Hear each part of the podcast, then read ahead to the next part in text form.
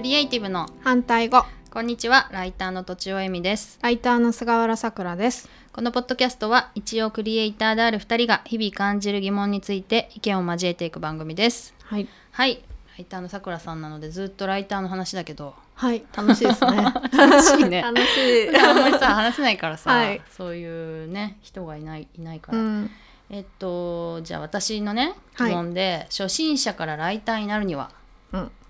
結構ねコルクラボにも、まあ、私が入ってるコミュニティのコルクラボにも、いライターになりたいっていう人がいたりするのね、はいだけどさ私がっつり修行したから ささくらさんもそうだけど変貌でテンプロでさがっつり確かすにほんと死ぬ思いとは言わないけど、うん結構大変な思いして修行したから、 はいその軽やかにライターになるみたいうんうんなうんうんやり方を全く知らないんだよね近頃流行 りの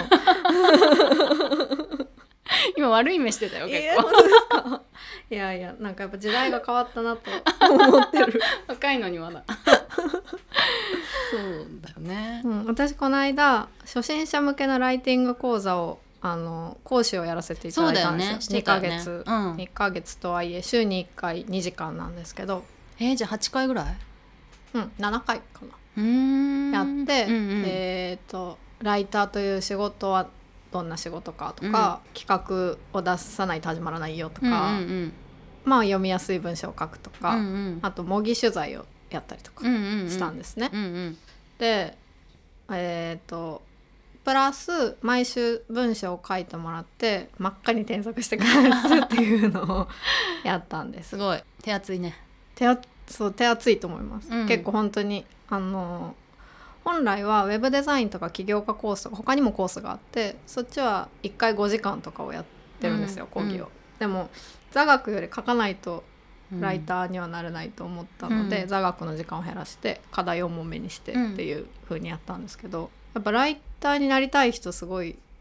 多多いい気があ、えっと、人数的にはあの講座に来てくれた人はそんなにはいないんですけど、あうん昔私がライターになりたいと思ってヘンプロに入った時よりはすごいポピュラーな仕事になっているうん気がする見ていて、うんなるあほどのスタープレイヤーも増えてるしあ増えているるように見えるしあーうーんとブログやっててそのままライターになりましたとか、うそんのルートも多様化している感じがするス。タープレイヤーって誰例えばえっと、私たちみたい30アラサー世代だと、うんやっぱり勝瀬雅彦さんとか、まあさゆりさんとかはいはいはいはいはいあ、ヨッピーさんとかちょっと上あだとーはいははははみたいなのがきっとウェブのライターのインフルエンサー的な人、にも近い人が、ううんん、スター性を持ってやってらっしゃる方々という印象なんですけどうんうんっていう人たちの存在もあって、うんうん文章を書いて生きていくっていいなみたいな。大体ウェブライターがやりたいのかねうーんっていうのを講座でも整理しました。うんライティングをする仕事っていうのは例えばウェブ、うんまあ、便宜上ウェブライターとか紙とかもやるライターとか、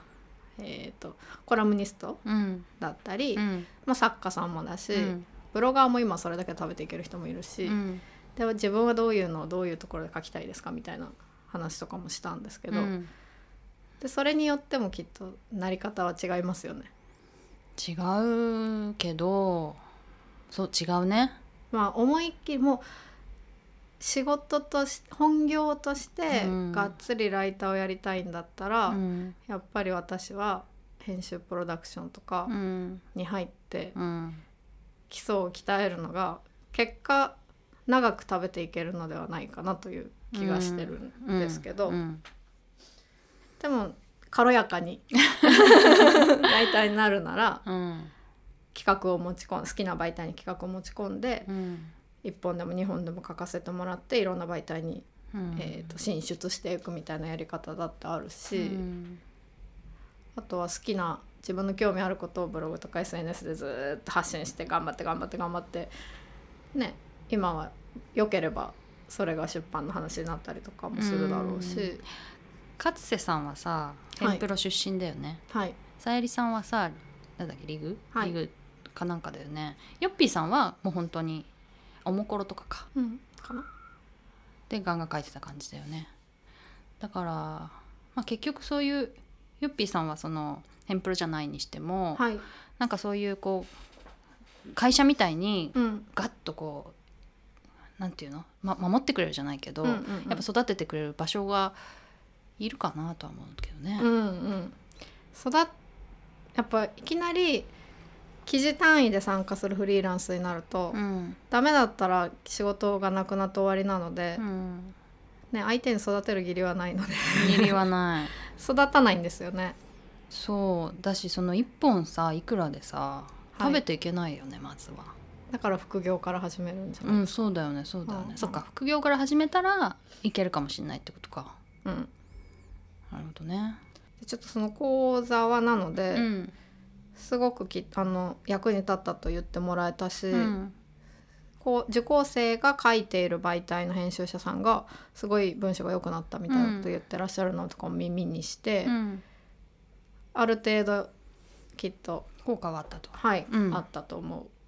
うんですけど、やっぱりこれからも彼女たちが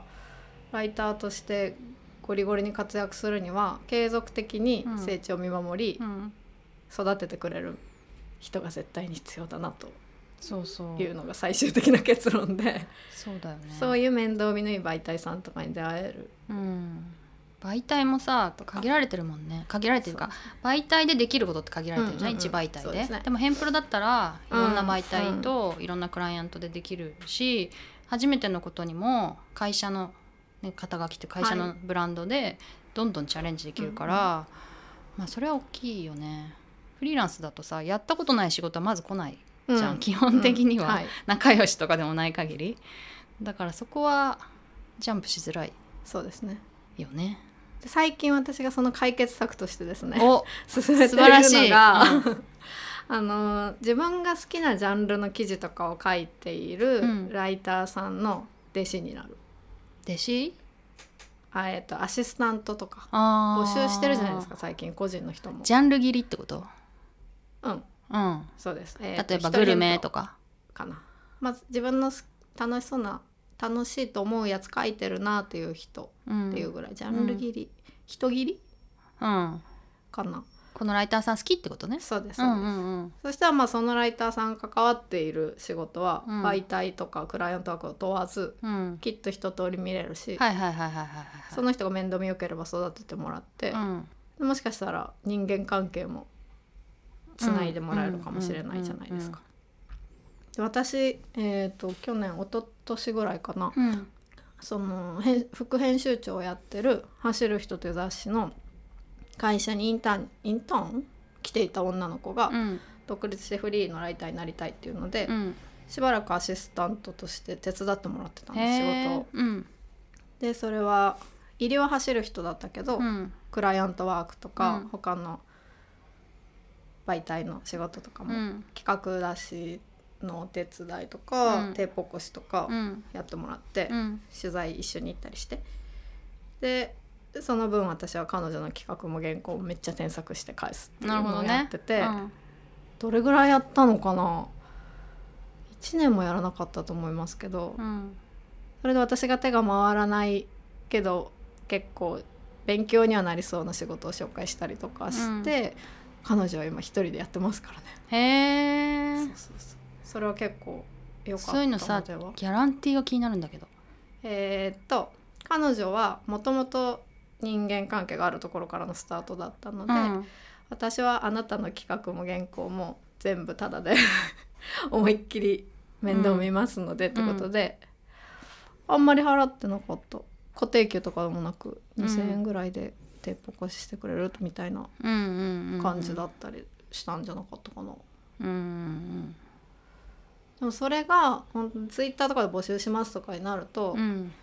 タダでねっていう話にはならないと思うんで、うんうんうんお互いにちょっとお金を払って育てるということにどれだけメリットを見出せる、えー、と先輩を見つけるかみたいなのが初心者としては大変かもしれないですよね。うんうんうん、なるほどねでも手が足りてない人いっぱいいるからうんお互いに悪い話じゃないと思うんですけどね。なるほどね私まだ自分の中でさはい、なんかきょよくさインターンお金払わないインターンとかあるじゃんはいそういうののさなんか全然こう納得ができてないんだよねうんうん自分の中でねなんか何が良くて何が悪いのかみたいな難しいねだからそれまあそうですね本人が納得すればいいのかっていうとそれもどうなのかわかんない。でもまあそれは、うん例えば彼女私がアシスタントをお願いしていた彼女の場合は、うん私がつないだ編集部の仕事をして、うん私がゴリッゴリに赤入れした原稿を納品して、うん、ギャラは全部彼女に行くわけですよ。おおそうだよね。そうそうう、んうんうん。それでそれでしばらくは元が取れていたのではとそういだうね気がしてるんですけどそうだね。なるほどね。そのギャラを私が取るとまた話が違いますけどそうそうそうだね。うんうん。そうそうそうお互いになんかちゃんと成り立ってたってことかギブアンドテイクがと思いますけどじゃうんあどうだろう、と思いますまあそうだよねでも、うんそのだから多分そのあそっかだから相手にお金の余裕があったっていうわけでもなくてちゃんと仕事をしてギャラをもらってたからはいあまあそれで実家だったから成り立余裕はあったかもしれないですあーそねっかそっかだからその講座を終えた後も、うん受講生そにっかうんこう定期的に原稿を見てもらえるようなサービスがあったらいいのにみたいなことを言われて、うんか駆け出しのライターさんは自分の原稿をブラッシュアップしたいという気持ちはあるけどうんその窓口がなかなか見つからずにいるんだなそうだよねまあそう思うとヘンプロだよねやっぱそうなんですよねいやでもヘンプロは本当にきついじゃないですかきっ だと思うあんまり最近は変わってんのかな働き方改と多革分で都庁さんの時に比べたらもしかしたら私の時もそんなにしんどくはなかったかもしれない ああどうだろうねですけど、うん、うん、でもライターで生きていくみたいな熱い思いがないとちょっと頑張れないとは頑思張れうない、のでうん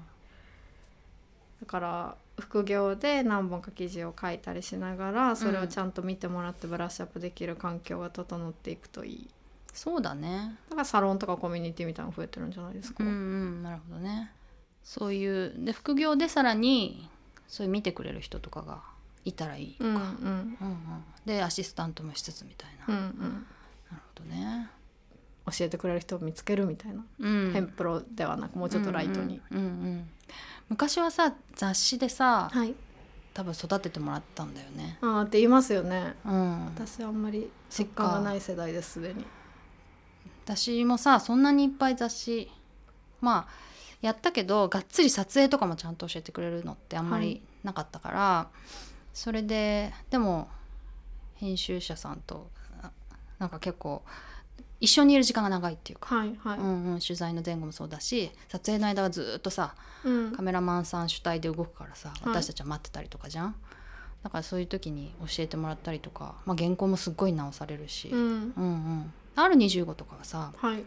芯じゃなくて前の R25 とかはさ、すごい添削して直してくれるよ ねはいあさくらさんは赤字が入んないんだいや直してもらったと思います そっか結でもそんなに R25 がめっちゃ直してくれたっていう印象はないというか構他のところとそんなに にあそっか結構さ手書きで戻ってこない手書きでファックスでそうファックスじゃないかスキャンか 担当者によるかあそうかもしれないですねうん手書きでさここはこうなんでこうしてくださいみたいな手書きはまちょっとえ L ぐらいですかね L そっかそうそう最初そうだった そういえばかあとそのなんだろう直した理由もちゃんと書いてあるのねコメントであ他は直すだけあはいはいであんまりこう誤解になりそうなとこだけ質問みたいなの書いてあるんだけど、はいはいここはこういう理由でこんな感じにしてくださいとか言って文章直さないでうなコメントだけ入ってたりとかうんあーそうもあってい他の、私は他の編集部でそういうのあんまり知らないんだよね。紙だと特にパッと直されて終わってるみたいなのあるかもしれないあーでもウェブでも一回直したのワードはくれるんだけど直した状態なんつうの変更履理由歴とかはでないとなんかそう理由とかはない確かかにら結構その R25 はうんライターを育てるっていううんうんしかもさ、うんうん最初のさ創刊時にさ、はいそんなにライターとしてこうはいは立いち上がってない人がライターだったから、多分ちゃんとお互いに育てていくみたいな感じだったんじゃないかなって思うんだけどねそういう文化的にそうかもうんそういう媒体が多いといいのかもしれないですねじゃね、あ、うん、雑誌もでもガーッと直されちゃったけ気がするけどな時間もあんまりないし、うんうんう、うんん私はもう治ってる状態の最高が届くみた いなイメージですよそうだよね多分はい進行とかでもそういうのをいっぱい教えてくれたのかな、覚えられることがちょっと別かもしれないですねそうだねそうだね、うんうんうんどうしようこれ今回もあんまりねままとまんなかったけどアシスタントという道もありますそうだうんね、ヘンプロアシスタントとかちゃんと原稿を見てくれる場所うん 人を見つけるといいのではないでしょうかっていうそうだ結論ねですかね。そういう感じでしょうかはい以上とちおえみと菅原さくらでした。